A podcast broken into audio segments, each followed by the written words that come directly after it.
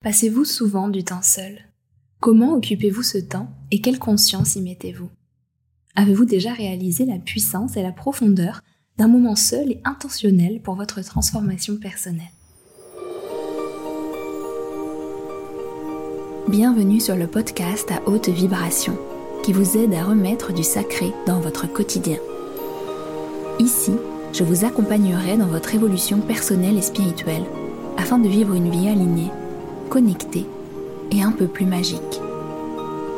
Je suis Jenna Blossoms et ma mission est de rendre la spiritualité accessible. Je suis auteure de plusieurs livres et de jeux de cartes oracles, enseignante spirituelle et créatrice de méditations guidées pour éveiller la conscience et transformer sa vie.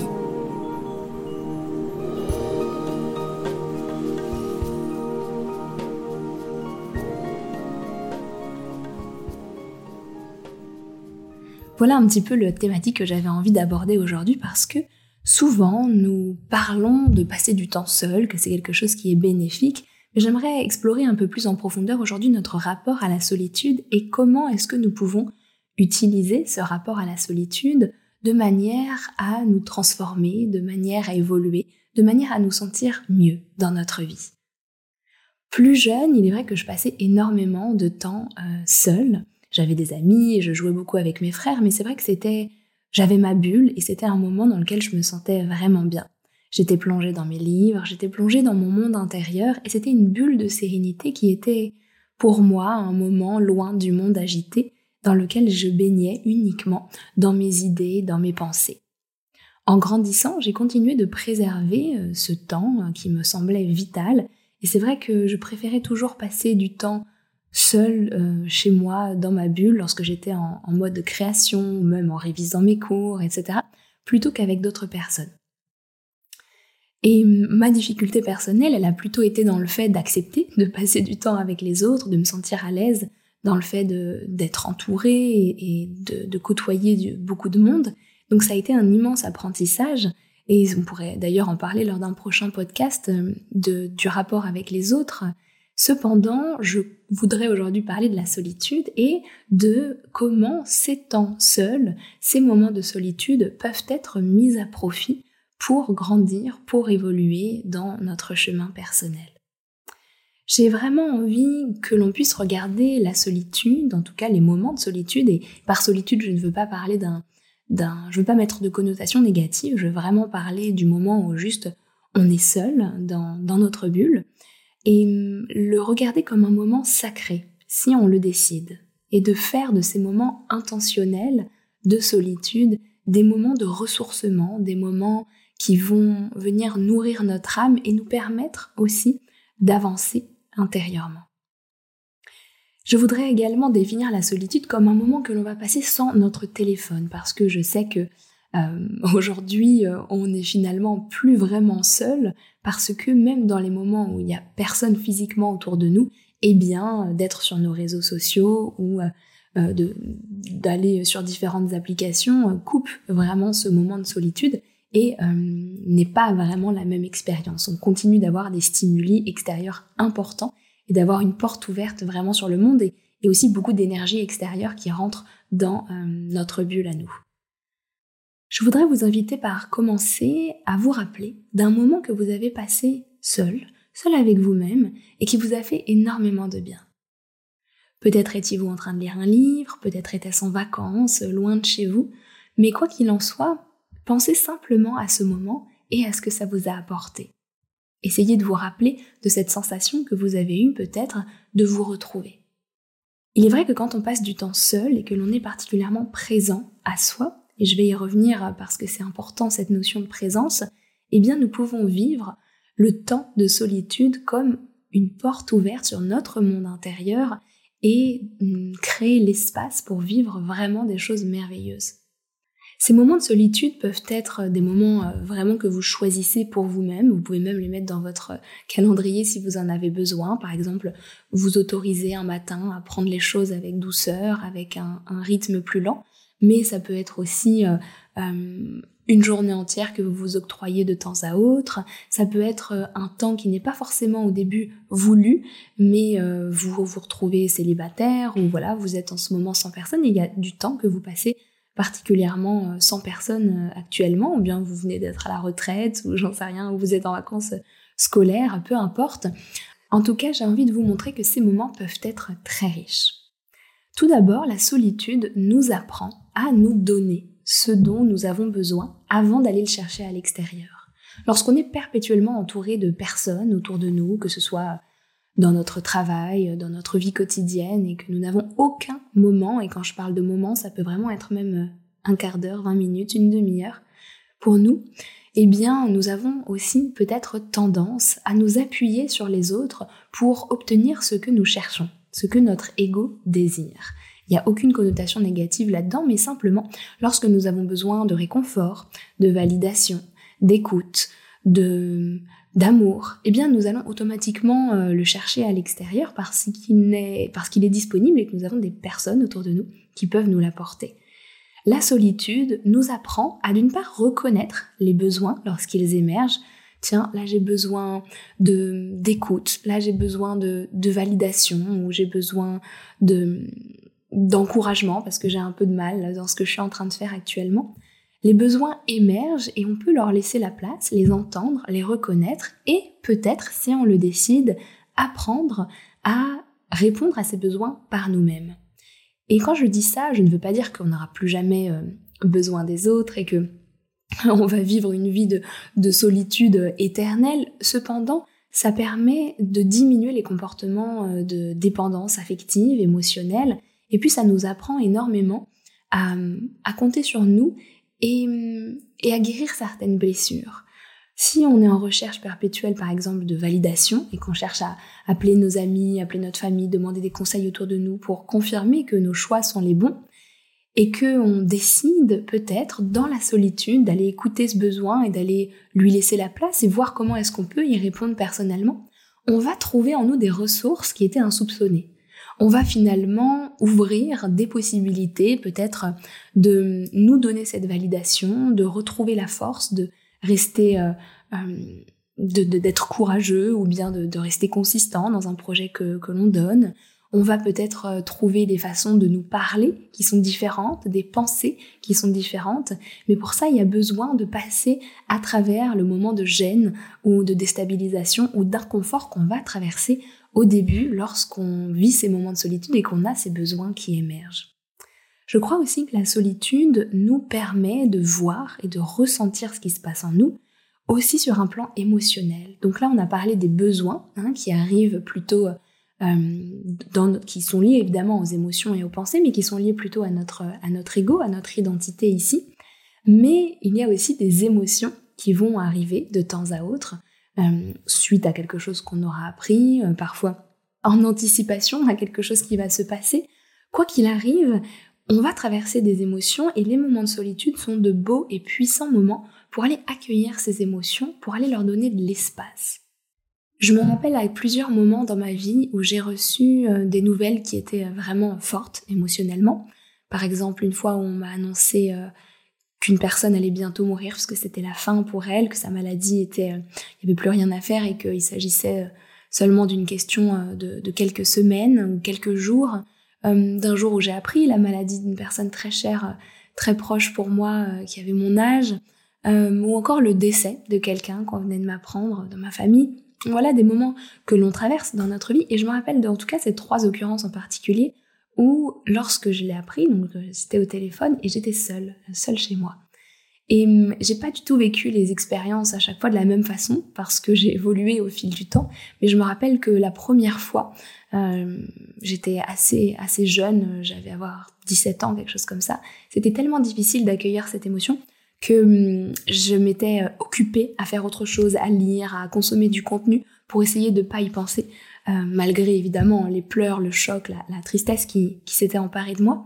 Et les fois suivantes, je me suis autorisée, hein, des années après, à vivre pleinement ces émotions, à les vivre, à pleurer autant que j'avais envie de pleurer, à libérer vraiment, à ressentir pleinement ce que j'étais en train de ressentir, malgré euh, la violence que ça peut euh, engendrer, et aussi parfois, vous peut-être vous, vous comprendrez ça, la peur que cette émotion dure éternellement. On a parfois l'impression qu'on n'en sortira pas, que c'est tellement fort et ça prend tellement tout notre être qu'on aura du mal à, à passer de l'autre côté. Pourtant, évidemment, comme moi, vous savez que toutes les émotions finissent, bien sûr, par passer.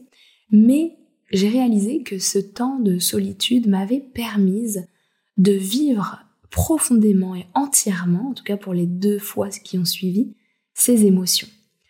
Lorsqu'on vit une émotion très forte, en l'occurrence là une émotion désagréable, une émotion difficile, eh bien on va pouvoir lâcher prise, abandonner tout masque, toute volonté de contrôle et de maîtrise. On va pouvoir être au bout, au bout du bout, dans sa plus grande vulnérabilité et s'octroyer, se donner la permission.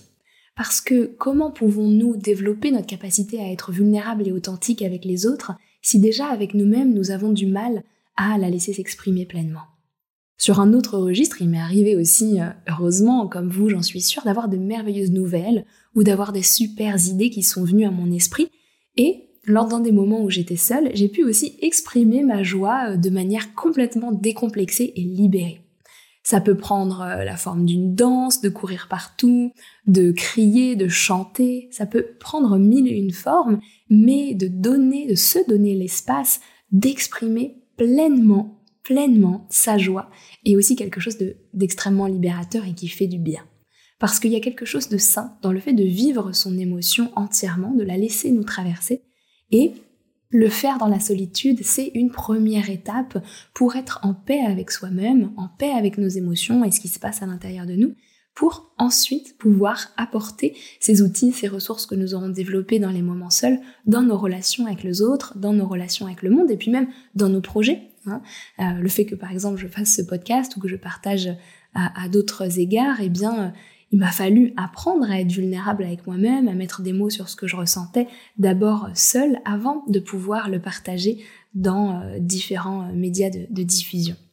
Qui m'amène d'ailleurs à mon point suivant, qui est que la solitude nous donne de l'espace pour recevoir des idées, des inspirations, des intuitions. Lorsque nous sommes seuls, eh bien, nous avons beaucoup plus de présence à nous-mêmes, hein, cette notion de présence euh, se travaille et se développe d'abord dans nos moments de solitude avant de pouvoir être profondément présent avec d'autres personnes et autour de stimuli extérieurs plus importants.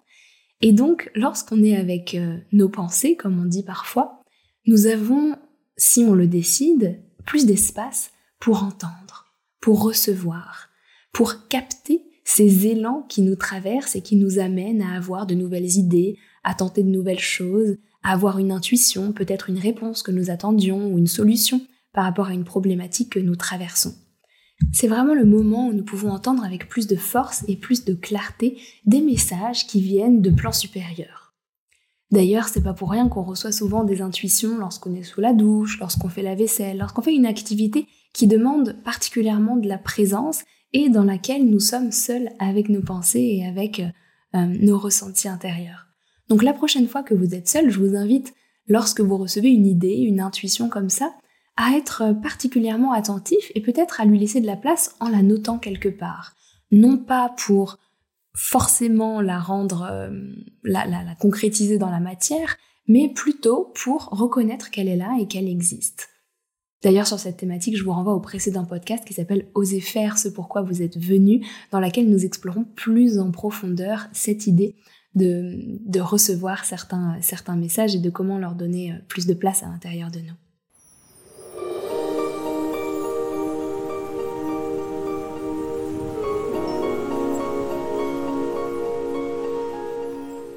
Donc la solitude nous permet de créer de l'espace pour recevoir des idées, des intuitions.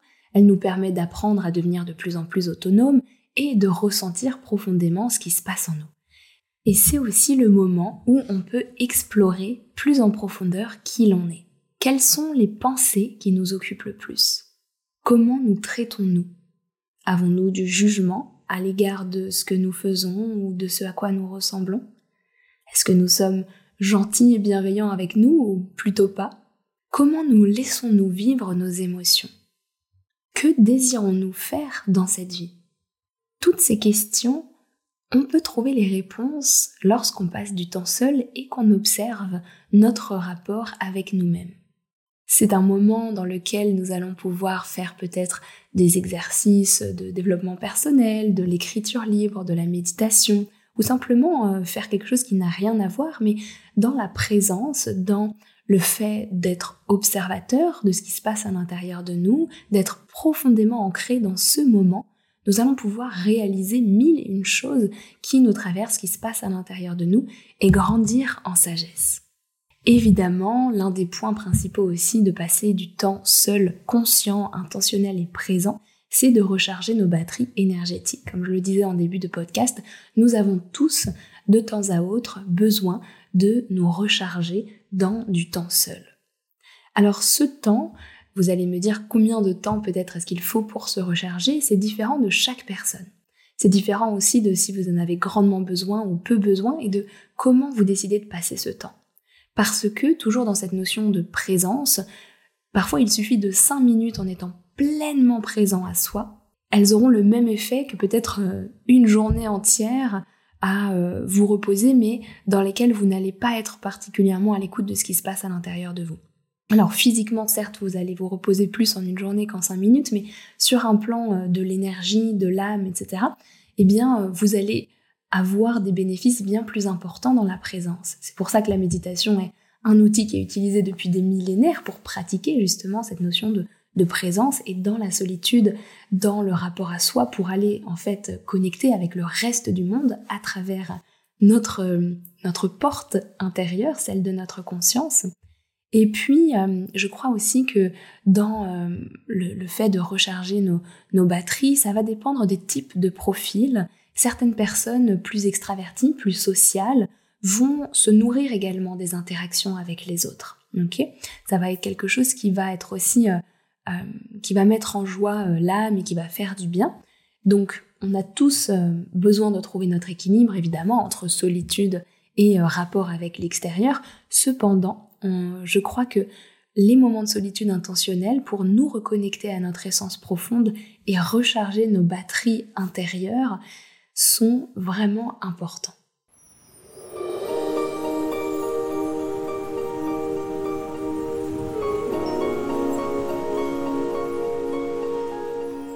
Que faire pendant ce temps seul ? On peut se poser la question, mais alors, le temps seul, est-ce que ça veut dire ne rien faire absolument ? Ça peut paraître un petit peu long. Alors, c'est pas l'idée forcément que j'ai envie de partager aujourd'hui, c'est tout à fait possible de se donner la permission de ne rien faire, c'est-à-dire d'être juste avec soi-même. Et je rappelle aussi que parfois, ce qui donne l'impression de ne rien faire sur le plan extérieur, c'est-à-dire de ne pas être productif ou actif dans la matière, parfois est une action profonde et, et un mouvement intérieur très intense, sur le plan de l'âme, de l'invisible. Hein. Quand on, on pratique de la méditation, euh, si c'est votre cas, vous savez très bien que peut-être à l'extérieur, vous ne faites rien, vous avez donné l'impression de ne rien faire, mais à l'intérieur, vous êtes en train de concentrer fortement euh, votre attention euh, sur euh, ce qui se passe à l'intérieur de vous, de peut-être revenir à votre présence à chaque fois que vos pensées s'éloignent, peut-être de visualiser quelque chose. Donc vous voyez bien qu'il y a une action qui est faite sur le plan de l'invisible. Mais je veux vous donner quelques idées pour utiliser ce temps seul de manière à recharger vos batteries et à, à être euh, profondément euh, euh, présent pendant que vous utilisez ce temps. Et la prochaine fois que vous avez un moment seul, vous pourrez peut-être penser à ça justement et à poser une intention. Vous pouvez donc décider de lire sur une thématique qui vous plaît, que ce soit un bon livre ou alors un livre de développement personnel ou spirituel qui va vous amener à, à réfléchir, à à prendre quelques temps de respiration entre les paragraphes ou les chapitres pour ressentir ce qui se passe en vous. Évidemment, ça peut être l'occasion de tester de nouvelles méditations guidées ou bien de méditer en silence ou avec une musique que vous aimez particulièrement. Faire du sport aussi en solitude peut être une bonne façon de pratiquer la présence à soi et de prendre ce temps de solitude intentionnelle. Écrire est l'une de mes activités préférées, que ce soit du journaling, de l'écriture libre, dans un carnet, ou bien euh, écrire euh, des histoires, écrire des choses qui vous, qui vous plaisent et qui vous portent. Et puis évidemment, toutes les formes d'art, que ce soit peindre, danser, prendre des photos, euh, dessiner, ce que vous avez envie de faire et qui permet aussi à votre âme de s'exprimer, sont aussi des moments euh, très beaux, très puissants, qui peuvent vous nourrir. En réalité, il n'y a pas de liste exhaustive des activités que vous avez à faire ou à ne pas faire. Ce qui compte, c'est simplement d'être. dans votre présence à vous, et cette capacité, ce rapport que vous allez développer avec vous-même, vous allez ensuite pouvoir l'amener dans le reste de votre vie. Donc vous l'aurez compris, peu importe la quantité de temps, ce qui compte c'est plutôt la qualité et la présence à soi. Et d'ailleurs, lorsque je parle de solitude, j'en profite pour rappeler qu'on n'est jamais véritablement seul, que c'est une illusion puisque d'une part, les autres sont toujours là autour de nous quelque part et nous sommes connectés à ces autres en permanence, que nous le voulions ou non. Et puis sur un plan de l'invisible, nous avons nos guides, nous avons notre équipe de lumière, comme j'aime les appeler, qui sont en permanence avec nous et avec qui justement nous pouvons communiquer plus aisément dans ces moments de présence, de calme intérieur. Donc en lâchant cette volonté toujours de penser à hier ou à demain, à ce que nous avons à faire, mais en embrassant cet instant présent avec volupté et avec profondeur, nous pouvons débloquer une forme de magie à l'intérieur de nous qui peut nous porter dans tous les espaces de notre vie. Et le premier endroit où cela va être important, c'est dans notre relation avec les autres, notamment notre relation amoureuse si nous en avons une, parce que dans les moments de solitude ou de célibat, nous allons pouvoir davantage nous connaître, connaître nos besoins, connaître nos désirs et nos envies, et euh, pratiquer cet amour de soi de manière indépendante, sans béquille. Si je me connais mieux, eh bien je peux mieux comprendre l'autre également. Je peux avoir une relation plus pacifiée car j'ai l'habitude de savoir que mes besoins sont importants, donc de reconnaître que ceux de l'autre sont aussi importants, et puis je peux être davantage à l'écoute de l'autre. D'ailleurs, en parlant du couple justement, et, et du fait d'être avec quelqu'un, je crois que même dans une relation de couple, moi je passe énormément de, de temps avec mon mari, on fait beaucoup de choses ensemble, on, on voyage ensemble, on travaille ensemble, on passe la plupart de notre quotidien ensemble. Régulièrement, nous faisons de manière volontaire des choses de notre côté. Que ce soit un voyage, que ce soit aller passer du temps avec des amis, que ce soit juste prendre un moment pour faire les choses comme on a envie. D'ailleurs, parfois nous ne mangeons même pas ensemble alors qu'on est tous les deux dans, dans la même pièce ou dans la même maison, juste parce qu'on a besoin de ce petit temps, chacun de notre côté, pour mieux se retrouver ensuite. Alors évidemment, euh, sur cette thématique de la solitude, j'ai envie de terminer par dire que les relations interpersonnelles, nos relations avec les autres, avec le monde, sont les espaces dans lesquels nous grandissons le plus dans notre vie, évidemment. Cependant, les moments de solitude qui euh, sont complémentaires permettent de digérer ce qui se passe dans notre vie, d'intégrer peut-être certaines énergies, certaines idées, euh, certaines émotions qui se sont produites, et puis euh, de réfléchir, de réfléchir à ce qu'il y a en nous, de donner de l'espace à toutes ces idées, intuitions et possibilités, et évidemment de ressentir, de se donner le droit de ressentir pleinement les choses. Alors j'espère que ce podcast sur la solitude vous aura inspiré à passer du temps de qualité avec vous-même, tel un rendez-vous important pour lequel vous avez euh, hâte et que euh, vous, vous chérissez profondément. Vous pourrez y penser la prochaine fois et vous pouvez même dès maintenant prendre rendez-vous dans votre calendrier si vous en avez envie. Quoi qu'il en soit, je vous remercie de m'avoir écouté jusqu'ici. Si vous avez aimé ce podcast, vous pouvez bien évidemment laisser un témoignage sur votre plateforme préférée ou sur Apple Podcast, vous abonner. Et je vous rappelle aussi que mon nouveau livre « Guide d'incarnation pour les artisans de lumière » est sorti en mai aux éditions Exergue et qu'il est disponible dans toutes vos librairies et en ligne si vous avez envie d'explorer davantage ce sujet et de trouver des clés d'épanouissement, de rayonnement pour l'âme spirituelle et sensible que vous êtes. Je vous invite à prendre bien soin de vous et je vous dis à vendredi prochain pour un prochain podcast.